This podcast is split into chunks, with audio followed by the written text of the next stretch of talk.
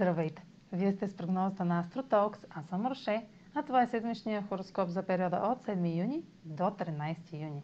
Ще започна с общите влияния за седмицата, след което ще разкажа как ще се отразят те на вашия асцендент и вашия зодиакален знак. На 10 юни е новолунието в Близнаци, което в същото време е и слънчево затъмнение. Това е шанс да направите нова стъпка напред в една сфера от живота си, където да вложите време и усилия за знания, общуване, привличане на нови контакти и организация. Слънчевото затъмнение е повратна точка и тъй като ретрограден Меркурий е в Близнаци, в новото начало може да участва елемент от миналото, както и да присъства отлагане и забавене. Ретрограден Меркурий в Близнаци е в съвпад с Слънцето по време на самото новолуние и бележи начало на нов цикъл, който ще подкрепи новото начало с разговор, съобщение или среща отлагане до сега позната информация или документ може да изкочи тъкмо на време, докато обсъждате важно решение. Предложенията ще ви звучат объркващо, ако сте пренебрегвали фактите до сега. Новините ще ви върнат към забравена тема, която е дошло време да изговорите и може да изиграе важна роля в стартирането на вашите начинания. Тази и другата седмица са под влиянието на Сатурн в Водолей в квадрат с Оран в Талец.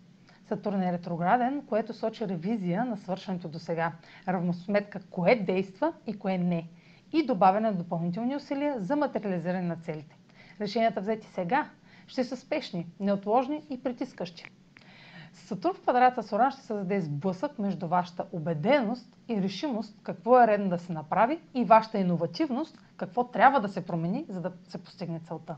А сега чуете как ще се отразят тези влияния на вашия седент и вашия зодиакален знак. Седмична прогноза за седент Везни и за зодия Везни.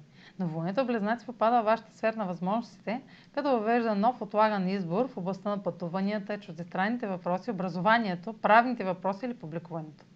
Корекция в оценката на вашите таланти или лични цели ще бъде вързана с този старт.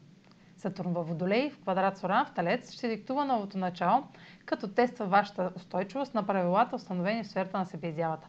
Това е криза между границите, включващи ново увлечение, творческа работа или свободата да бъдете себе си и по-дълбокото безпокойство или смущение в интимността.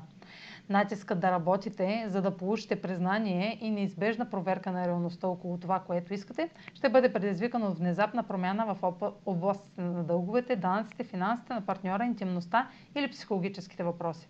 Радикалните промени може да ви тласнат към рискова територия, докато поставяте под въпрос таланта си или привлекателността си. Ключът е да обърнете внимание на това, което изглежда извън вашия контрол и да помислите как откъсването от дълбоко вкоренени навици може да ви бъде от полза. Следете какви отговорности и реалности трябва да се спазват.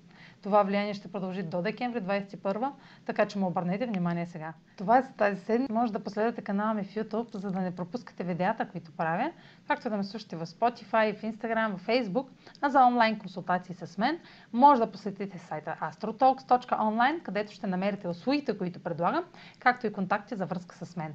Чао! Успешен ден!